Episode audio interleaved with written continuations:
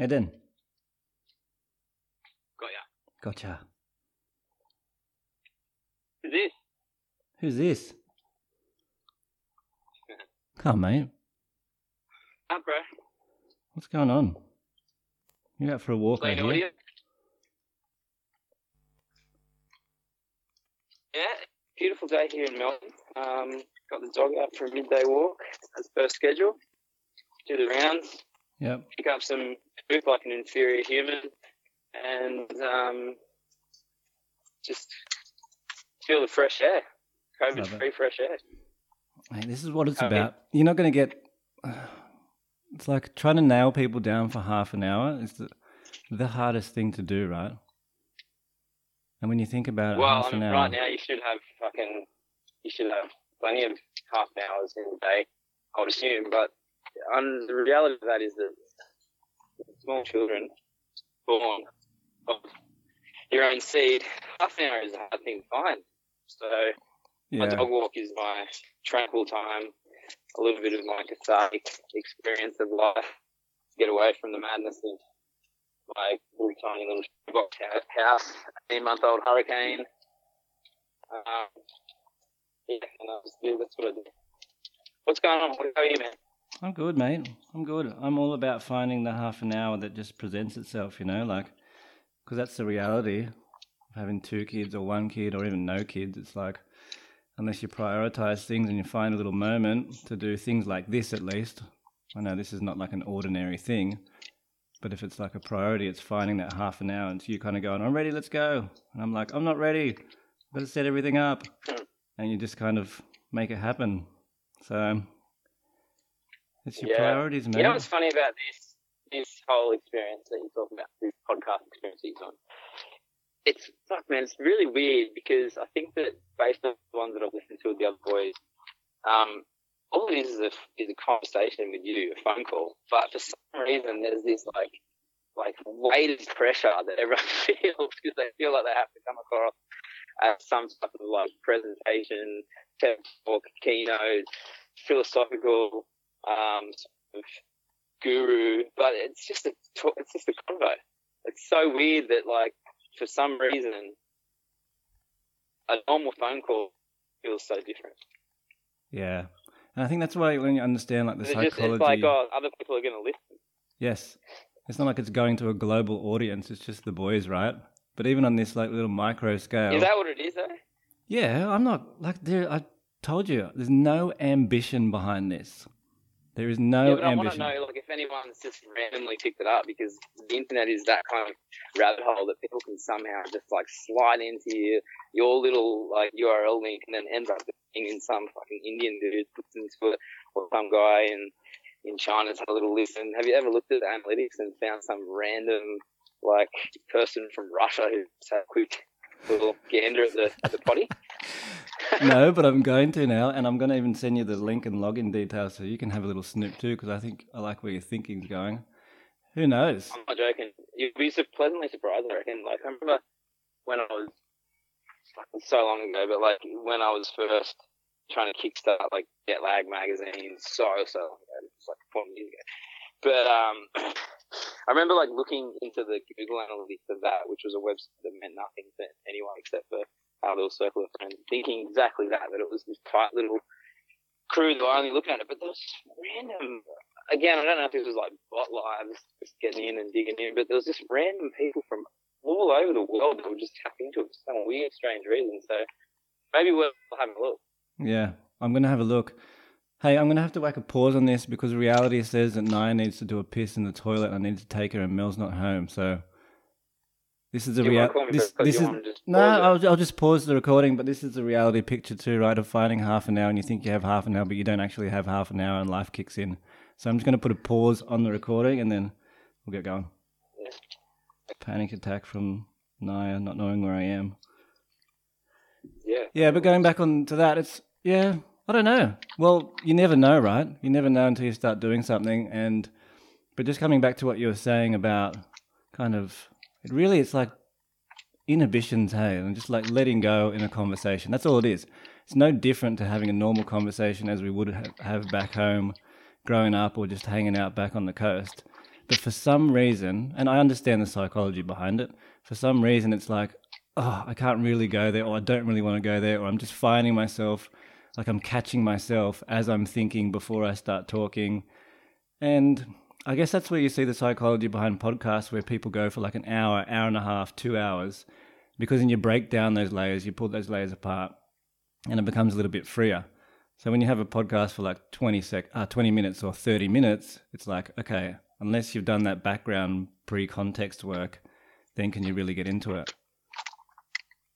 Yeah, I dig those ones. I dig the long ones to be honest. I yeah, I dig the long ones too. I, I tuck into a lot of long ones, but I think I think like you know the reality is it's just a phone call with you and me, but for some reason, yeah, like the, the mentality that someone else is potentially going to listen to our conversation, which is fucking real anyway, because the damn FBI and the government are listening to this phone call anyway, so fucking come at us. So yeah, yeah, just got a few notifications from Russia. Yeah. Just asking what's yeah, going exactly. on. How's toast? Did you pick up the big hot turd back yeah. there?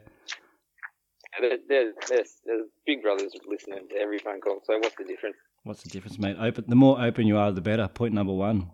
Yeah, exactly. So how's but, that? Five minutes in, conspiracy. Yeah, I feel like you've been like hanging on to Bosco too much there. That stuff's wild. I, man, to be completely real, I I kind of like some of the conspiracy stuff. I don't I don't shy away from it. I dig into it. I for some reason I'm drawn to that stuff. I think it's bullshit and I laugh at it and I think it's complete and utter fucking fake crap. But I actually like some of the thought processes that go into these fucking maniacs that come up with these things. They're so funny. Yeah. They're so funny. And the, and this whole thing that's happening at the moment has just spawned this like like talk viral. It's it's like made the conspiracy theorists even more viral than ever. Totally. And I think what it really shows is you might, you know, a lot of people use the word crazy or delusional, but it's really super creative. If you if you could even dream up these connections, I don't know if they're real or not. But if you could even dream up a narrative behind the connections that this guy is trying to make or is making, it's like, wow, your brain actually works in a super different way. It's incredible, and there's a large group of people. It's not just like there's this. They're, they're quite like a unique little pot of people. There's so many conspiracy theorists out there, and the, and some of the stuff they come up with is so amazing and so funny. Um, and all this stuff right now about Bill Gates and you know the bio lab in in Wuhan and um, all these other amazing conspiracy theorists that are going around talking about these incredible theories. I love it. I, I love it, man. And I mean, it doesn't just if you think about like the creative aspect of it, like you're saying, it doesn't just exist in in like reality of of crises in the world or government or things. There's like people come up with different narratives for like TV shows, and they go, "What about this?" And they talk about like, "What if X is actually X so and so?" And they go down this amazing different like creative storyline that you read and go, "This is amazing." I remember watching like Lost back in the day, which was the biggest like endless show that actually never had anything. And I feel like the, the writers of Lost just got to a point where they were like, we actually don't know what to do anymore, so we're just going to keep coming up with crazy shit. Totally. Um, but people, like the actual fan base, came up with the best storylines, and that's I love. That's amazing. It's like those books you used to get in the library. Um, choose your own adventure books. We used to go to like read to page 12 and then you could choose to go to page 46 if you wanted to go like down the rabbit hole or page 57 if you're wanted to take yeah, the road. It's like those narratives that are just kind of made up on the spot, and all of a sudden they kind of make sense, or they're just super interesting. I'm so about it. Well, it sounds like you're kind of yeah. The most is is the like um, the simulation um, conspiracy or a theory that we are like living in some type of simulated world that's actually not real, and it's either there's like two parts to that and one is um, I think that either my world is simulated, so what I'm coming up with, like the fact that you're currently talking to me on the phone, is actually my world that I've that I've built. So you don't actually exist. The phone doesn't exist. The dog doesn't exist that I'm walking, but I'm just building all of this in my world.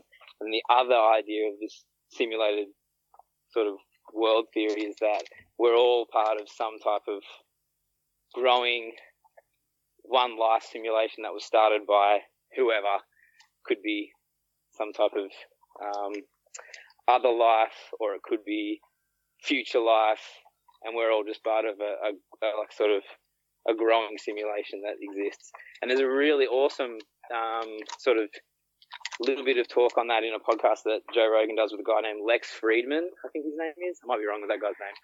But he's like an AI guy and he does a lot of stuff on automotive AI, like self driving cars and stuff.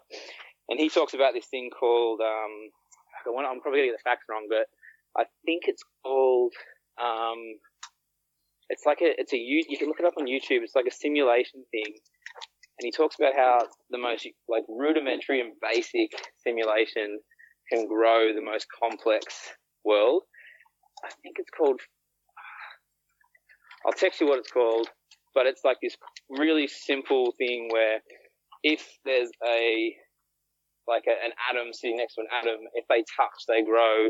If one is dead next to another one, then if, if it touches the other one, it dies. And out of it comes this, like you watch these YouTube simulations that people just click go on, and out of it just comes these crazy complex universes. And his theory, or the theory of that, is that that could be this that we're living in. Got you. I'm following. Yeah, you don't really want to get caught in that little mind frame though. No, that is a, a deadly rabbit hole. So, do you think, as you're talking, I'm kind of thinking because where I go to in my thinking of all of that stuff is more of like a spiritual side of things. Do you think there's oh, yeah. any comparisons with that kind of frame of thinking that you're thinking to a more, I don't know, ancient spiritual way of looking at the world and reality? Potentially. I mean, potentially in a, just in a like a, a chemical way. Again, if like you know, you talk to Sammy or whoever about DMT experiences or sort of um, really out of mind drug experiences. I mean, when I say drug experiences, I mean in a positive way, but like the idea of like afterlives and things. I don't want to get too deep on the shit because it's obviously pretty, get pretty, pretty weird. But I think that um, maybe, maybe it's like you might be living in, yeah, in a consciousness. It might not actually be a reality. Yeah, I get that. I mean, I'm happy to go deep on it. I have a lot of philosophical, spiritual, moral beliefs on all of that. And so I'm when as you're talking, I'm just kind of making connections to stuff that I know about, you know, spiritual work or inner work or consciousness and reality. And I can kind of see parallels as to how the future, like when you're talking about AI and what that will bring and the minds creating, um, an unknown future because really, despite what people think they know and what they think the trajectory is, we don't know. And the current situation tells us that we do not know. We cannot foresee things like this. We can imagine them, and history tells us that they come periodically, but we don't know when it's going to come.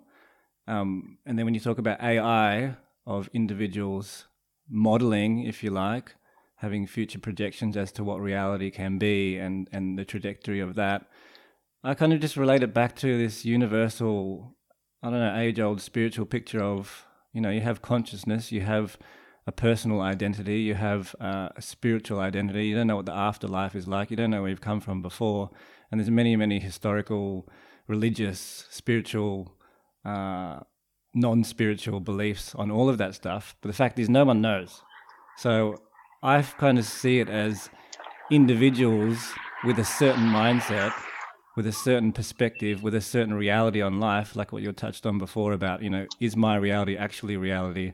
And is this actually me talking to you right now? Like when you go down that deep of questioning, it's like people are just trying to make sense of their reality based upon what their skill set is, what their mindset is, what their biographies are, and what their future beliefs of what a future picture of, of humankind can be. So that's that's as deep in a nutshell as I go.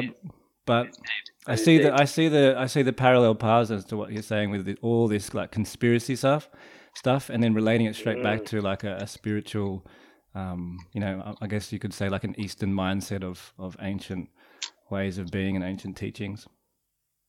Yeah, well, I mean, I think the thing that that that whole simulated life thing is definitely what I've listened and heard, which is fucking so minor. I don't know hardly anything about it. If anything, I'm complete novice when it comes to any information on it. So please don't take my word as any type of authority. But um, it's very data driven. Like it's all you know. Elon Musk talk, has talked about it. He's he's spoken about the the potential of the fact that we could be living in a a simulated world and all that stuff. So it's pretty interesting. I mean, I, again, it doesn't change anything. What does it change? Nothing, really. It's, it no, but it, the way it, that I exist. Totally, but it brings your first person perspective to like a third person perspective. So you're you're actually like taking a different, really in that thinking. And I know we're getting deep here, but I'm happy to do it. In that thinking, you're taking your first person consciousness, your reality, and you're taking it to a collective consciousness that has a different view on on your identity as to who you are walking uh, down the street in Melbourne with your red beanie on, with toast by your side, and going, okay, you're there, I'm here, communicating through this. It just takes this bigger perspective as to questioning. And again, I think it's just coming down to a question of what is our reality? What is our personal reality in relation to our collective reality? Because that's the only reference point we have. The only reference point I have right now is you and the conversation we're having and looking outside of the pool. This is only my reference point. So unless I take it to a collective perspective, then I have a different understanding of where I sit in this, what we call reality. And this is where I'm really interested and I had so many conversations recently about what is it that your, what is your reality? Because your reality is actually something unique to you. And then you can categorize things and you can yeah, say you're living in, man. you're in Melbourne and you're this age and you have a kid and you have a dog and you have a certain career and you have a certain path nobody else has that. Like we can kid ourselves and go, ah, this is just what it's what it is, and we can kind of lower our um, inspirations and aspirations on ourselves. But even in this conversation, it's like, man, this is actually you, and this is how you think. And we can kind of question and go, oh, those conspiracies, and we're going down the rabbit hole and getting real philosophical. But dude, that's like unique to you. That's unique to me. And that's something which is like you cannot comprehend with uh, with any other set of eyes or, or set of ears or understanding. It's like when you start speaking from a place of truth of your understanding of yourself, that's the true reality because there is no other reference point. You're just comparing yourself to someone else. Wow, man! You should do these. Um, you should do these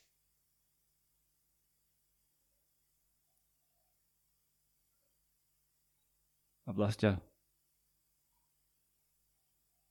You've just disappeared into the nothingness of existence. And I'm just going to speak through this because you might come back on. So you went that far down the rabbit hole and you've muted the call, but you've gone that far down the rabbit hole into the conspiracy, Bosco inspired. Yo, I mean, okay, I'm oh, back, I'm back, I'm back. You got yourself back. See, that's the trick. You can go down the rabbit hole, you can go down the conspiracy, but if you have a, uh, an understanding of yourself and where you are in your reality, you can bring yourself back. So you've just proven. Can you imagine doing these these these or even just having these conversations like just a little bit stoned? Would be so intense. Well, I don't think it'd be as fast paced. or like on some type of like um, mushrooms or something. It'd be so man. It'd be interesting to have the same like the same kind of context questions, and on different mediums, right?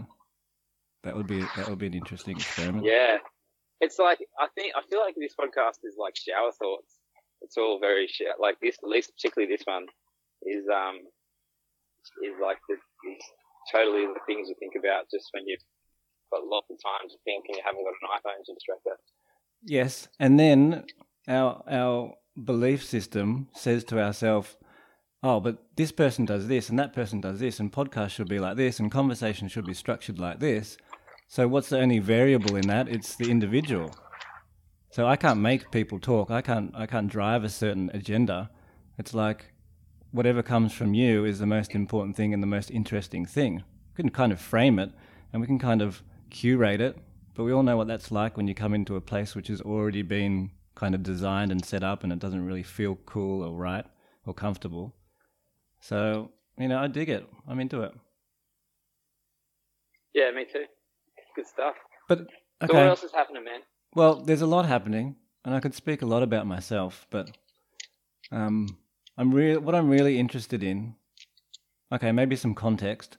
So this time, because I mean, I'm I'm really interested in hearing people's perspectives, especially people I've grown up with, about this time specifically to them about you know coronavirus and about the influences and impacts it's had on on you as an individual.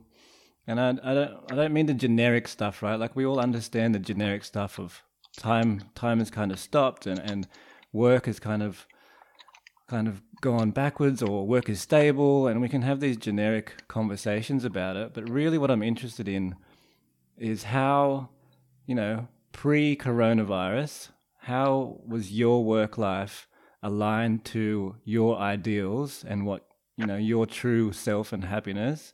And what is mid coronavirus like in terms of work now? Because this is also our reference point in life. We have to have stability and security because we're human beings and we have family and we have things to pay. So, what is it like now and how has that changed? And also looking into the future as to, you say, when you're having this time to just kind of chill and have a bit more time to go over these shower thoughts. It's like all these realizations or inspirations or aspirations or things that you don't you you know that you don't want to do start to become very clear because you have the space to actually your mind has can go there and your thinking can go there. So I'm just really interested in like the flow of that from past into the present and and what you see in the future specifically for yourself. Mm, good question. Oh, it's been a, it's been an interesting time, man. I think uh, for everybody um, around the world, and I think that um, for me personally, it's been a it's been a good time. I think. I don't think I think a lot of people look. There's some bad shit that's happening. 100. percent This thing has brought on some terrible, horrific, um, really like life destroying issues. But I think it's also brought on some really positive, um, enlightening things as well for people. I, I think, um, you know, I, I, I, life became pretty re- repetitious. Not not only for me, I think for a lot of people. Um, and um, I mean that in a way where like it's it just was very routine based. So maybe a little reset in the middle here has been good, just to sort of shake up the system. A little uh, sort of circuit breaker in your life, just sort of second guess some things. Do you really love what you do? Do you really love where you do it? Um, all those kind of things. Um, I think that's been a good thing, man. I actually think that's been a good thing. I think that um, I read something the other day that was just like all it said was um, together apart. And I think that's a really good two liner or two word sentence that kind of summarizes this. I think the real good thing that's come from the fact that we've all been forced to bunker down and stay indoors is that it's brought so many people closer, um, including this conversation. I don't know if the, the whole yep. crisis was the catalyst totally. to start this thing. Absolutely, yeah. I think it has um, has definitely promoted people to jump on FaceTime, and, and, and before that, everyone was just busy. Like it's almost like people were busy being busy and enjoyed being busy, and it was like so busy that you know the one thing that the, your, your iPhone is made for, which is to make calls and take calls, was the last thing that you wanted to use it. Um, and yes. that was yeah. that's not cool. And now, like, it's actually actually sort of inspired people to, to do amazing things like just pick their phone and FaceTime more. And I, I've found like that as a real positive. On the flip side of that, it's caused some pretty, I think, pretty terrible sort of racial profiling, like localism mm-hmm. at its worst. Yep. Um, it's, it's allowed people to use a global pandemic to pretty much um, as a scapegoat to be sort of semi-racist, which yeah. um, I've sort of spoken to a few of the dudes about about back at home. People could talk about localism at your beach and all that kind of stuff. It's mm. just so dumb and doesn't make any sense. But yeah, I mean that's the, probably the negative part of it. But the good part, I think the good part outweighs the negative part. And in terms of just sort of life. Like I say, I think it's been kind of it's been a nice little sort of reset for everyone just to go. I'm actually at home with my family. Um, like, what are you really missing out on apart from physical interaction with people and, and going to the pub? Like, yep. it's it's actually forcing everyone to stay indoors, which is amazing, and hang out with their, their kids and their loved ones, and actually, that's been amazing. Mm. Yeah, yeah, I totally agree. Yeah, I agree with everything you say. It's something really interesting that you said about the phone and how the one thing that it was designed for from from the beginning of of of that medium was to communicate, right?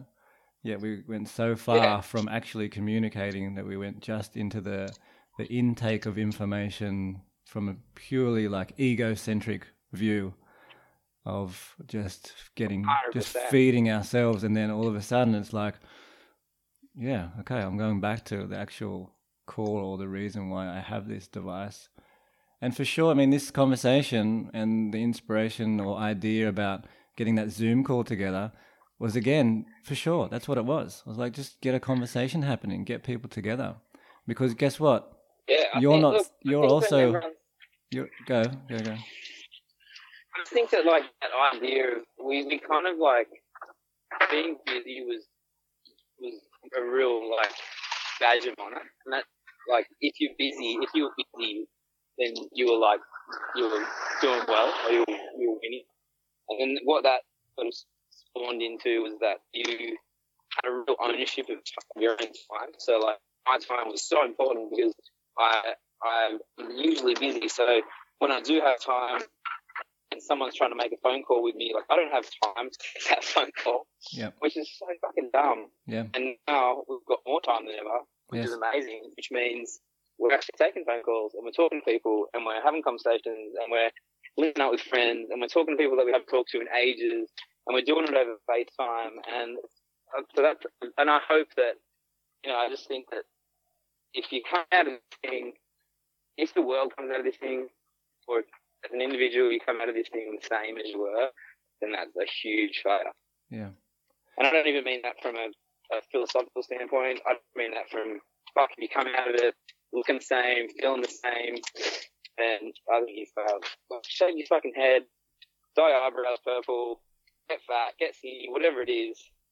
Like, use the time to do something. Yeah, I hear what you're saying.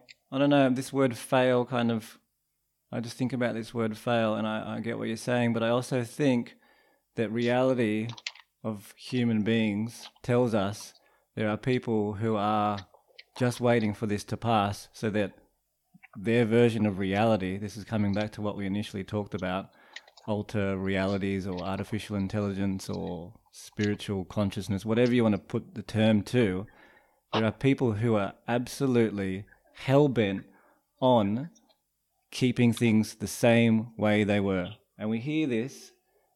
Yeah, Koa's hungry at the moment. I'm just going to stop. Koa's hungry. Koa, please get some food from the kitchen. You have hands, you have legs, you can help yourself. Okay, so there he goes.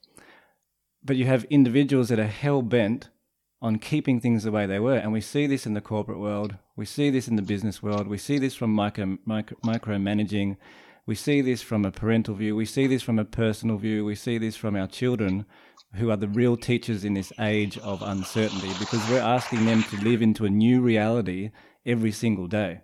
And this is where the vision of education comes in as to changing people's mindsets because you know what?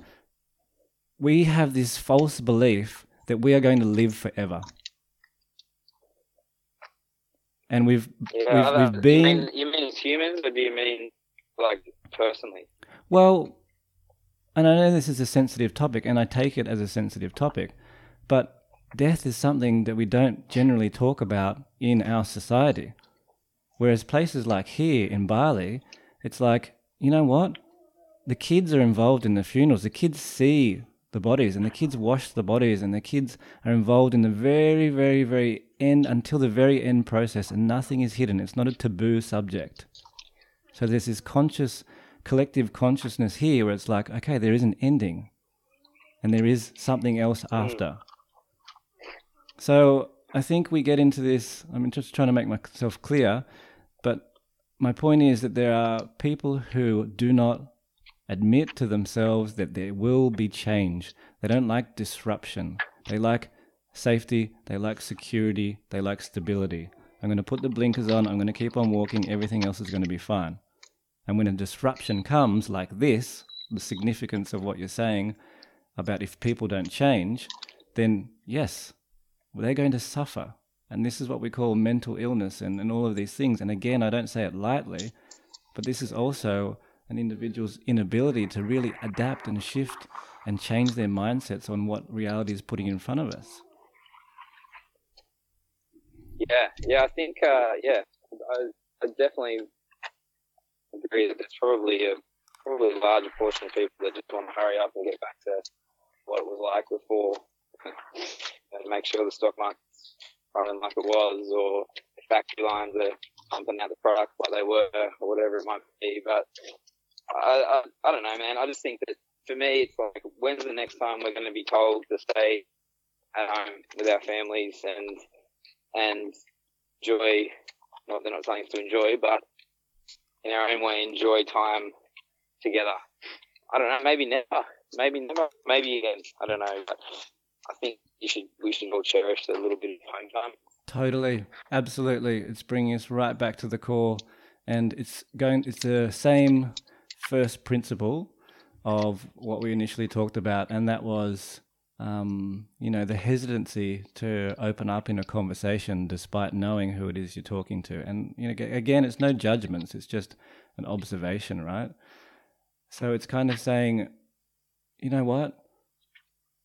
This is getting right down to the core of what it is for you in your realities, personally speaking. Like if you're at home with yourself or with your partner or with your kids, like this is actually your life. And this is these are actually your most important relationships. And if relationships aren't good in that space, how can you expect your relationships to be good in a work environment or in a social environment? But actually, you know what? Go back a bit further. And if your relationship with yourself and your identity and your aspirations, your beliefs, and how you apply those things in the greater world is not aligned, or if you're asking yourself something, then you'll have a sense of it, right? You'll go through and you'll, you know, you kind of think that, oh, yeah, I can do this and do that. And you're kind of feeling inspired by the creative work that you might do, or, well, you actually have an understanding of the things you don't want to do. And then you think reality kicks in and you have to have stability and security and all of this kind of picture goes on and on. But then something like coronavirus happens, and all of that reality, or the materialism, or the physical reality of it gets taken away, and you're just left with you and your family. And it's like, do you really? I think it's um, human nature. Always think that the grass is always greener, though, and to want what you don't have. And like, ironically, one thing that we are like chasing always is just to things to sort of to, to things to end so we can go home. Like if you're at work, five o'clock, hurry up so we can go home. You're at school and you're at Grom, like end the school, hurry up so we can go home. Like kind of like the other things that you crave because you're not there. And then again, ironically, this is what we're actually doing right now, and everyone's kind of craving the opposite, which is like, I want to get back to work, or I want to go back to the office, or I want to go just do something that was, you know, possible before that isn't possible now. And I think it's just it's just human nature to want what you can't have. Yeah, it's totally a mindset. Like uh, for me, it's really clear, and I don't say that from an ego point of view, but it's really clear. Like over here at the moment, Bali, tourism capital, one of the tourism capitals of the world, seventy percent of employment is under hospitality in the tourism industry. Um, and you have people who were complaining about traffic, who were complaining about the level of development and infrastructure. And all of a sudden, all of that is taken away and now there are no tourists. Every hotel, every cafe, every restaurant, every warung is just about closed, bar local life. And all of a sudden, you have a whole population which is absolutely annihilated almost to the, to the point of reality which we don't actually understand what it's like. Because their reality is, you know what, I'm actually have to going to have to grow and wait, wait for my food to grow before I actually eat, or I have to go and ask other people for food and that's a reality that you know people like you and I will never know, perhaps. And then you get so what's can, going on over almost, there? Is this... You can almost fast forward. I just want to finish this. You can almost fast forward, and all of a sudden, the whole world is in lockdown. Everybody's itching to get outside. So you can guarantee there will be a point, I don't know when, like what Haydo didn't want to say, four months or whatever. I don't want to put a number to it. I get why he said that. But for sure, there will be a time where they all come back and it's going to be mental. Everyone's going to be like Mental. so, so keen. And then guess what's going to happen? Everybody's going to go, oh my God, the traffic's bad. And I, no, no, no, no, no. So it's like, again, bring it back to yourself and your belief systems and your mindset. What do you actually want? Do you want the tourism or not? Because you can't live without it. Do you want the development or not? Because you, you, you're, you've actually built a system that relies on that for your very existence. So then you have to bring it back to your self belief in your own mindset and say, okay, what can I do to make myself, my, make my reality more sustainable in myself? So that's, Mm, I think I, uh, I I read this thing once that was um, that a, a negative person will always find the problem in an answer, and I think um, I think that's what I'm saying. Like, yes, but but like you no matter need what, what yes yes we live in. But you want those negative people to question things because they're really good at questioning things. But do those negative people really feel like they're valued because they question things, or do they, uh, or are they perceived to be just negative people? That person's difficult. Let's get them out of the way. Because positive people will not, you know, positive or optimistic people generally won't question things if it's on a decent trajectory. But these negative, negatively perceived people will come in and question things because they see their reality is totally different, opposite to yours. So once you see they have value in the process of whatever it is, whatever it is you're doing, and you can actually learn from their mindset, it's like, wow, now we can actually do something. So you said this two-word sentence of together apart. I have it like two sentences with a couple of more words, and it's alone is sufficient, together is abundance. So, yeah, you can do it by yourself and you can make things happen.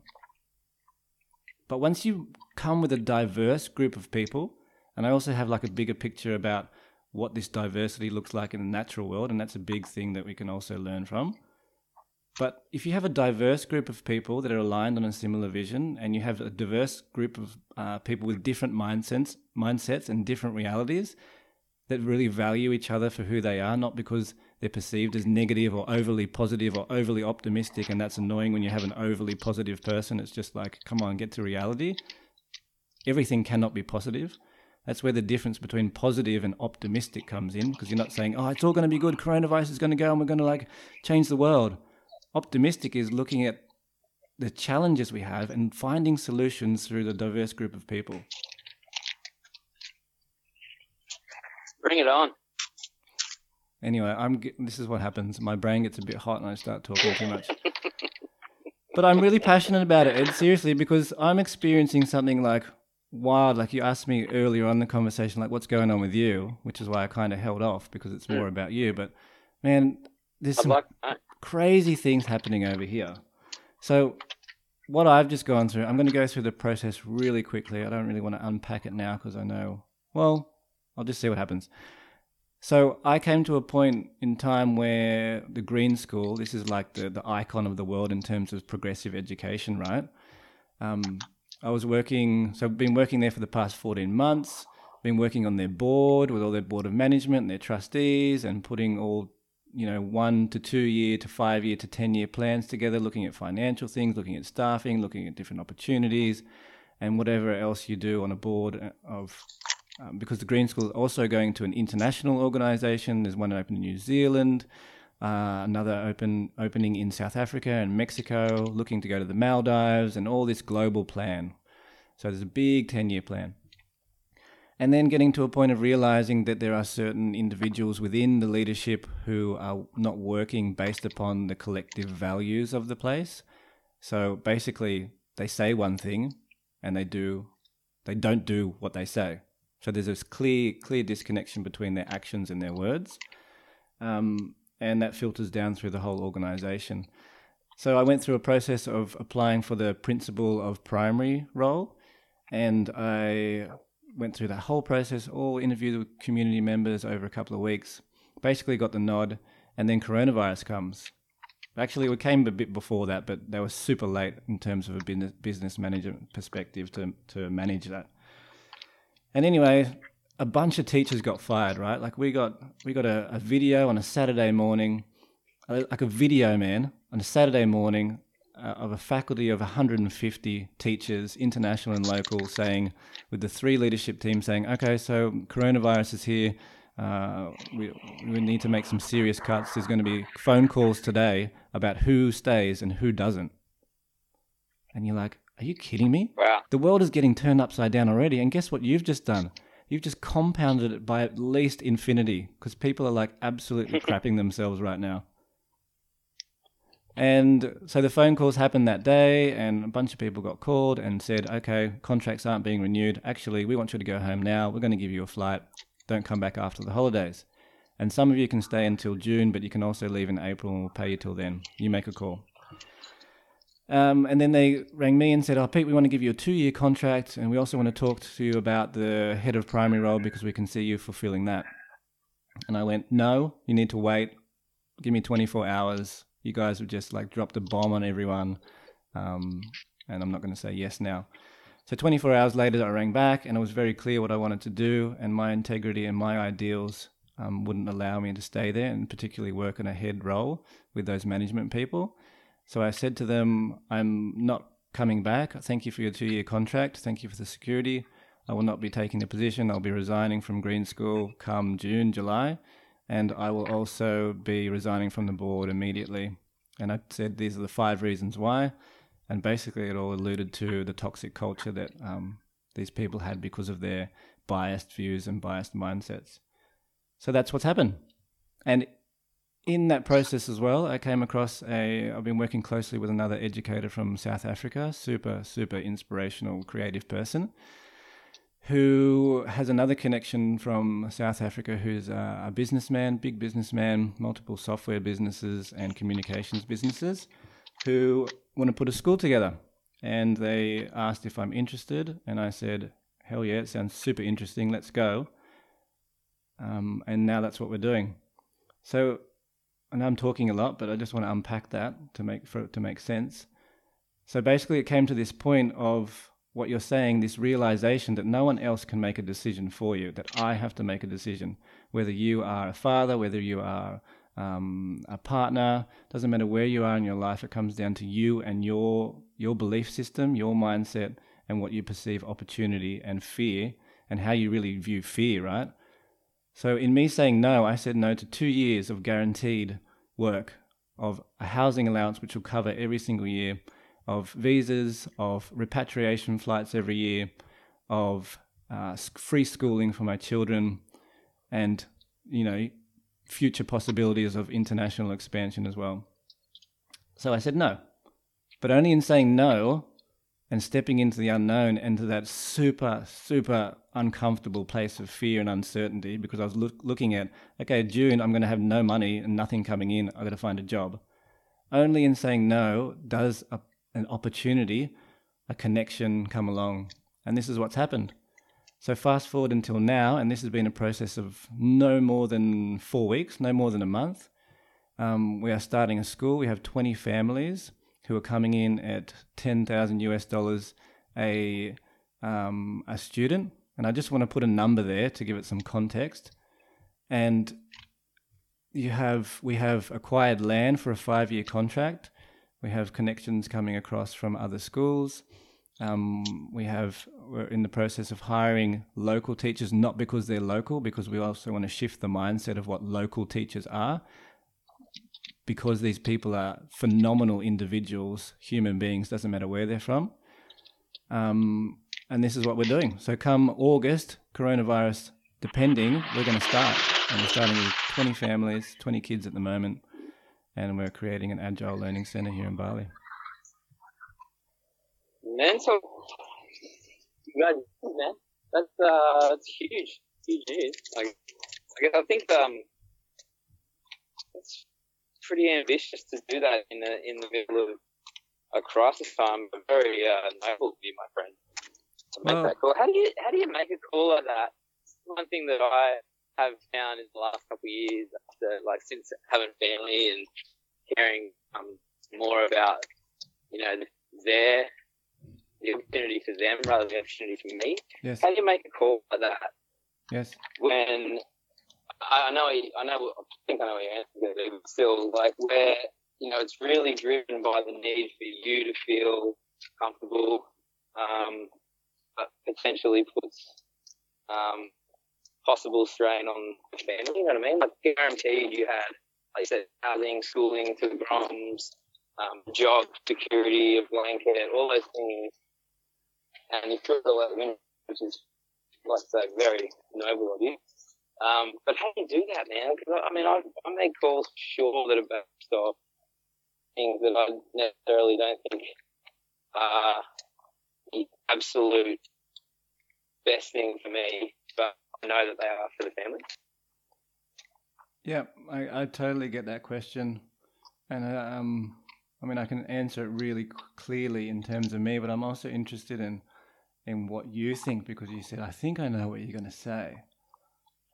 So like my thinking is well, already, I mean, already going to you, as in as in like you know challenging you and saying, well, what is it that's important to you?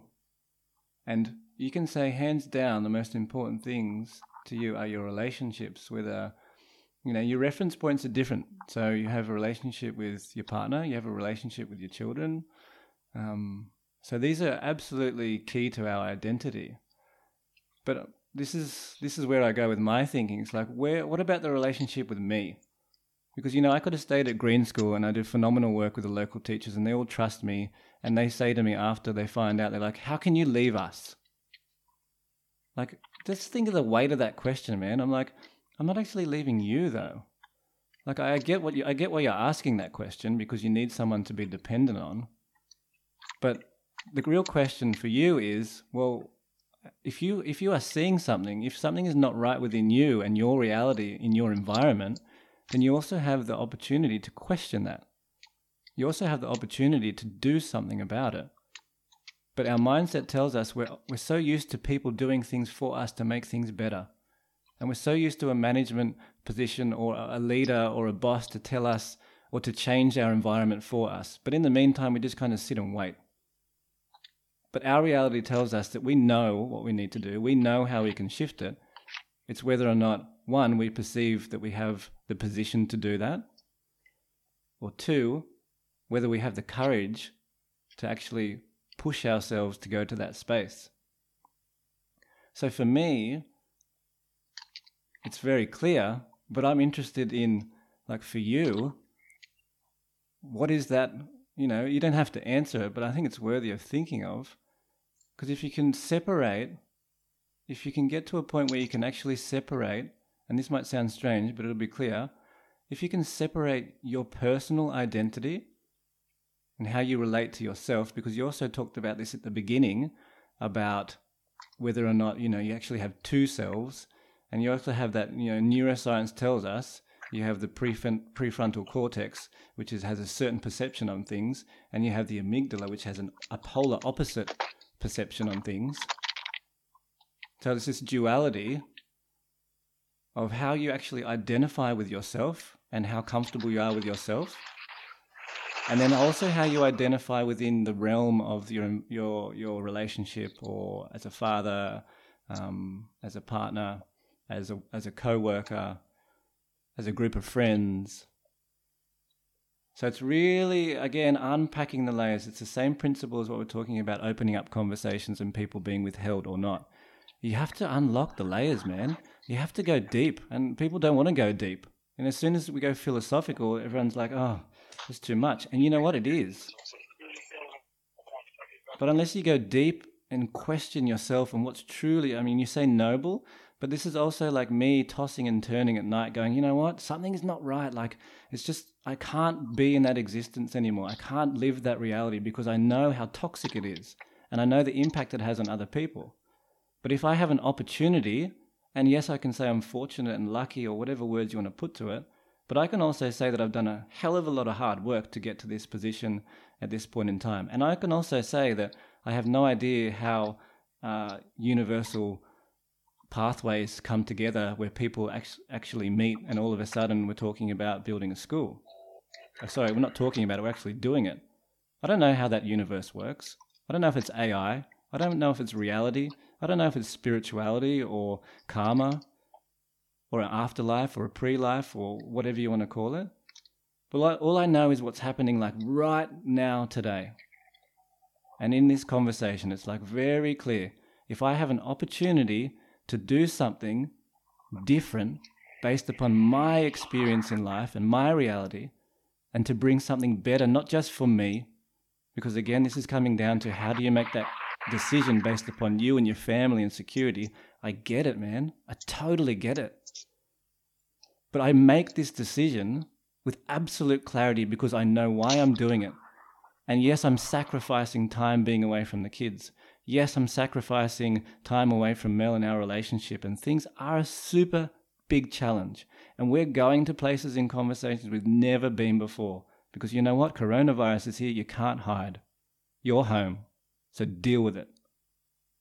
Like you have to deal with it, man. And then I get to this place of absolute mm. clarity because I know why I'm doing it. Yes, I'm sacrificing time away from the kids now, but I know and I have a very firm belief that their reality, because this is where it comes from, the future generation, right? If in the present generation we can flip it, if we can come out of coronavirus or whatever change, doesn't matter, it's still change, whatever change of reality that's put in front of us, if we can shift, if we can adapt, if we can pivot, if we can be dynamic, then my kids are going to benefit from this. Because you know what? They're going to come to the school. And I know education is messed up. And I know I have a position to do something about it now. So I know why I'm doing it despite not being present. I know why I go into this space of uncertainty of financial things despite having the security that I could have. So that's I know that's a lot, but that's that's to answer your question directly. That was a good answer. I think that was a good answer. Yeah, I think uh, they say never let crisis go to waste, and um, definitely capitalising, my friend, taking the most of it.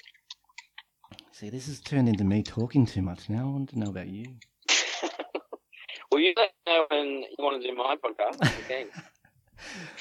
I'm just craving a bit of mic attention, mate. But I think it's a super. It's like again, I come down to these first principle things, and this is like a philosophical thing of when you actually unpack the layers. And this is also you mentioned Elon Musk. You can look it up. Elon Musk's first principles. I believe it was Aristotle, the philosopher, who had this concept. And this is also the basis of a lot of decisions that Elon Musk makes. The first principles. Different realities, different situations, different manifestations, but when you really bring it down to the core, it's actually the same first principle in different ways.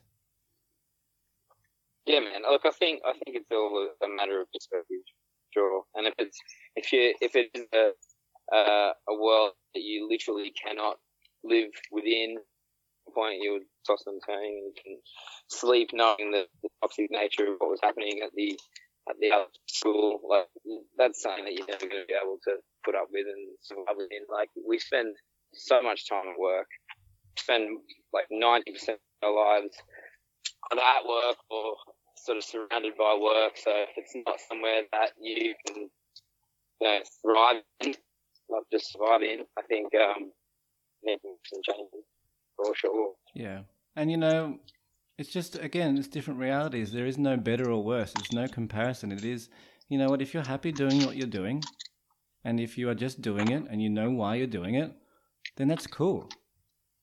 Like it doesn't matter. And I, I don't bring this example as like, oh, you know, look at me, uh, how amazing opportunities I've created. I'm just like, no, this is this is my reality. I'm not shying away from my reality. And just as much as any individual shouldn't shy away from their reality and go like, you know what, I know why I'm doing it. I want the house. I want to have security. I want to have safety, and that's totally cool. It's not like this. Not this is not a game. This is not a, a, a you know who's who's on the winning board and who has the most points. It's like if you're truly happy doing what you're doing and you're just cool hanging out, like, dude, that's that's simplicity in that. Yeah, all right. I mean, sometimes sometimes I think that it's been flow. It's, it's like sometimes I just I do crave a little bit of simplicity, and I think about like um not having to be sending emails at 10 p.m. at night, or the you know the, the errors of waking up thinking that you didn't you forgot to do something or whatever. I sometimes I think that would be amazing just to be able to go, what day's finished, come home, not think about it. Mm. But then the other side of that I think that would, for me as as a person, I don't reckon I'd be able to live like that. I need a little bit more to, to sort of get me going. Yeah, totally. I mean, again, different mindsets, and you're that kind of person. I can kind of hear in your voice and that, and picking up on you how kind of much you are appreciating this time of just kind of introspection and just kind of detaching a little bit, which is kind of cool. But um, I'm also interested. Haydo mentioned something the other day about like you guys getting together and just talking about oh some different possibilities. And as soon as he said that, like uh, my whole being was just kind of like, oh, what is it? What do you think it is? Like, I don't, even like that question of of kind of adapting or, or you know getting together with him and just asking a question. Like, I don't know what it is. I just feel like something's something we can kind of explore something. So, like, where are you up to on that process? Um, really nowhere. And I think, uh, to be honest, I think that it's just a, we live in a world now that's a little bit more kind of you can do it yourself. It's a little bit more DIY for for us as a generation. I think our parents and parents' parents lived in the industrial revolution where it was kind of like get a job, you hold a job, you retire from a job kind of thing. Is we live in a world that's way more kind of fluctuating in career. You might be something, something else, and you might totally abandon it altogether. You might get a uni degree in something and never use it. Like I think that, and that's way more accepted now. And then I think what that does is create this opportunity for us to be able to do things. You look at all these big sort of companies and businesses, whether they're startups or mega businesses or like Facebooks and whatever, they've all come from not from sort of hand-me-down companies that their parents have started or that were part of, you know, factory lines back in the day. They're all just that were coding in their basements. And I reckon that's just built this entrepreneurial spirit that people can actually do things and survive and actually could make something that, that is a bit of a game changer for them. And I reckon that, uh, that makes you challenge, do I need to work for someone all the time? Like, do I have to work for this person? Or can I do what they're doing and start my own business? Uh, I, I, like that. Or you can do it on the side. I mean, people do their stuff on the side. A lot of people, little side hustles, little businesses. You've done it with a whole bunch of mini businesses. I've tried to do it and, and failed a couple of times. Like, I don't know. It's cool. It's kind of cool that we live in a world where you can have crack. Totally, and like I'm so keen on having a crack, man. That's why when Haydo kind of asked this, like brought this up in a conversation after his very reserved podcast, might I might I, might I add, um, it was a question where I was like, David, David. it was a question where I was like, yeah, man, like you guys getting together and doing that was like possibilities, and that's often the problem, right? Possibilities. It's like, oh, there's just too many possibilities. But I think you know, when I, when I ask where are you're up to in that process and you say really nowhere, I'm like, dude, you've already started because you've already asked a question and you've already had these experiences about starting up something and like not accepting the status quo, not accepting, you know, you've done your own stuff and you do your own stuff and you have that kind of um, brain and mindset to, yeah, just come up with things, you know. So I, I get super excited about that. I think all the boys do, man. I, don't, I, yes. I mean, I think that yes. we have a, group, a group little group of mates who have all got incredible value to add, which I think is the part of it that um, kind of makes you want to do something as a, as a team. Um, mates that have been mates for so long and still continue to be as tight as we are. And then everyone's got very different careers and very has very different skill sets. Like I think, um, I think that's the beauty in it. Right? To be honest, I think there is huge opportunity for all the boys to potentially collaborate on things and do different things because everyone's got their own little goal top, which is pretty amazing. Actually, I'm actually surprised that nothing has happened in the past with everyone coming together to do things apart from um, drunken um, bike rides and those kind of things. Yeah, very collaborative experiences. Yeah, I think you've partnerships you've and totally build huge Say that last bit again. So, bike rides that have been very collaborative partnerships between a group of friends and built really successful businesses, I think, off that. Yeah, yeah. I think you've just hit the nail on the head. Memories at least. Totally. I mean, the memories, man, and that's the that's the basis of what good. You know, if you bring it in a good business sense or a school or whatever whatever organization, it's built on good relationships, and you can't buy that, and you can't. There's no set criteria to build that. It's it only takes time. It takes time and getting together with people to have a good foundational relationship. Um, and then when you go to the all the diversity of all our group of friends, I, I asked this question to your brother earlier today. I, I was like, I kind of feel like it's this this kind of trajectory of people just un- understanding, like all the boys understanding each other, at least on a work life sense, a little bit better. Because I feel like I didn't even really know what you do.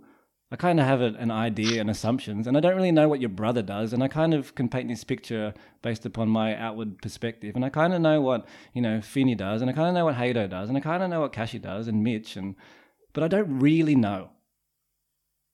But until you really, I've got no idea. un- well, there you, well, there you go. Until you really tap into I that, know what I know what they work in the industries that everyone works within. I have no idea what the day to day is. Totally. So then our brains go, okay, we can categorize it. We can have a, we can paint the reality for them. We don't need to go any further. But when you take it from an appreciative point of view and saying like, yeah, you know what, like you and Haydo getting together and then maybe doing something here with that person, that person through our diverse, diverse group of mates. And it's not to say you're going to go out and change the world, man. It's like, yeah, we all need stability and security. But if it means you have a side project that you love, that it's something that you like, you know, diversity and alone is sufficient, together is abundance. When you go down that path of, of creating stuff with your mates, it's like, man, that's next level good. Yeah, I reckon it's insane, and, that, and that's what I'm saying about the fact that we live in a very kind of opportunistic world at the moment. Well, not right now, but um, just in terms of generation, sort of generational perspective, like we fully live in a world where you can do stuff. Like I'm, I, the guys are always coming up with amazing ideas. I, it's just it's sort of just about making them happen. Everyone's it. got everyone's got something rad that I think that they want to do. Um, however, sometimes, and maybe this is kind of coming back to the idea that this whole crisis moment of reflection is a good time because it makes us go, well, maybe I'll do it. Try that. And then this is probably 100% what spawned on having having a combo, but like, this is the perfect time to question whether or not it's a good time to do something else. I reckon. Like, you need things like this to kickstart you and just give you a little push in the back and go, yeah, you can, you can have a go. Which is why I totally get your point of if you come out of this period of time unchanged, then you've really like you've really closed your eyes. Because Yeah, this you, is this is like this, I mean, it's because it, we then we go into this place of like, oh, this is kind of reality because we've been in lockdown for a month or two, and and then we get used to it, and all of a sudden it changes again, and we kick back to old old mentalities. But you're you're so right, I man. Like, mean I mean that in the most, uh, in the most basic form as well. If you come out of this thing with a better backhand snap, then you are winning, hundred percent. because you've been mind surfing so much, or you, you're able to go surfing more, right? Actually surfing, man. Yeah, so many people surf, so yeah, good. Yeah, cool, We're surfing every day. I think we're surfing every morning. epic. Like that's that's aw- that's so good. So that's I reckon that's Cool. Yeah, I reckon that's good to finish off, mate. If you if you come out of this with a better backhand snap, then you've nailed it. I think you've actually you've taken the crown. You It's a podium finish in my opinion. That's it, mate. Hour hour and four. This is a record, but I Oh, think it's been a an an epic. emotionally charged, philosophically layered hour and four minutes. But um, if you've made it this far and still listening, fucking credit to you. Yeah. If you've made it this far, get out there, paddle out, work on your backhand snap, and give us a review. Five stars in the comments. Like us on uh, Podcast. like us on uh, Weibo chat, Russia Federation, um, Communist Party 101. We're all over the we're all we're all, we're all over the Bosco um, conspiracy theory feeds. Oh yeah. Are you Yeah, home? that's the whole bubble itself. Are you home yet, or are you still out in the park, mate? Paint us a picture. I'm still strolling, man. I'm in the back streets of Collingwood. Um, beautiful little townhouses, industrial area. Good spot. Cool. All right, mate. Well, I'm sweating it up. It's so hot here. I'm gonna go jump in the pool. Mate, yeah. Take the shirt off. Or it is. Chuck on a sarong and get in the. Air, air the old, the, the nutsack. Just let it hang pretty low. Love you, mate. Love this chat. it's So a good good to hear from you. Say hey to Appreciate. Mashy and Winnie. Vice versa to the family. We'll do, mate. Congratulations on your school. I'm excited to hear more about it, man. Go Sure, at mate. it. Keep you Head updated. first. Righto, bros. All right, later. See you, mate. See you, mate.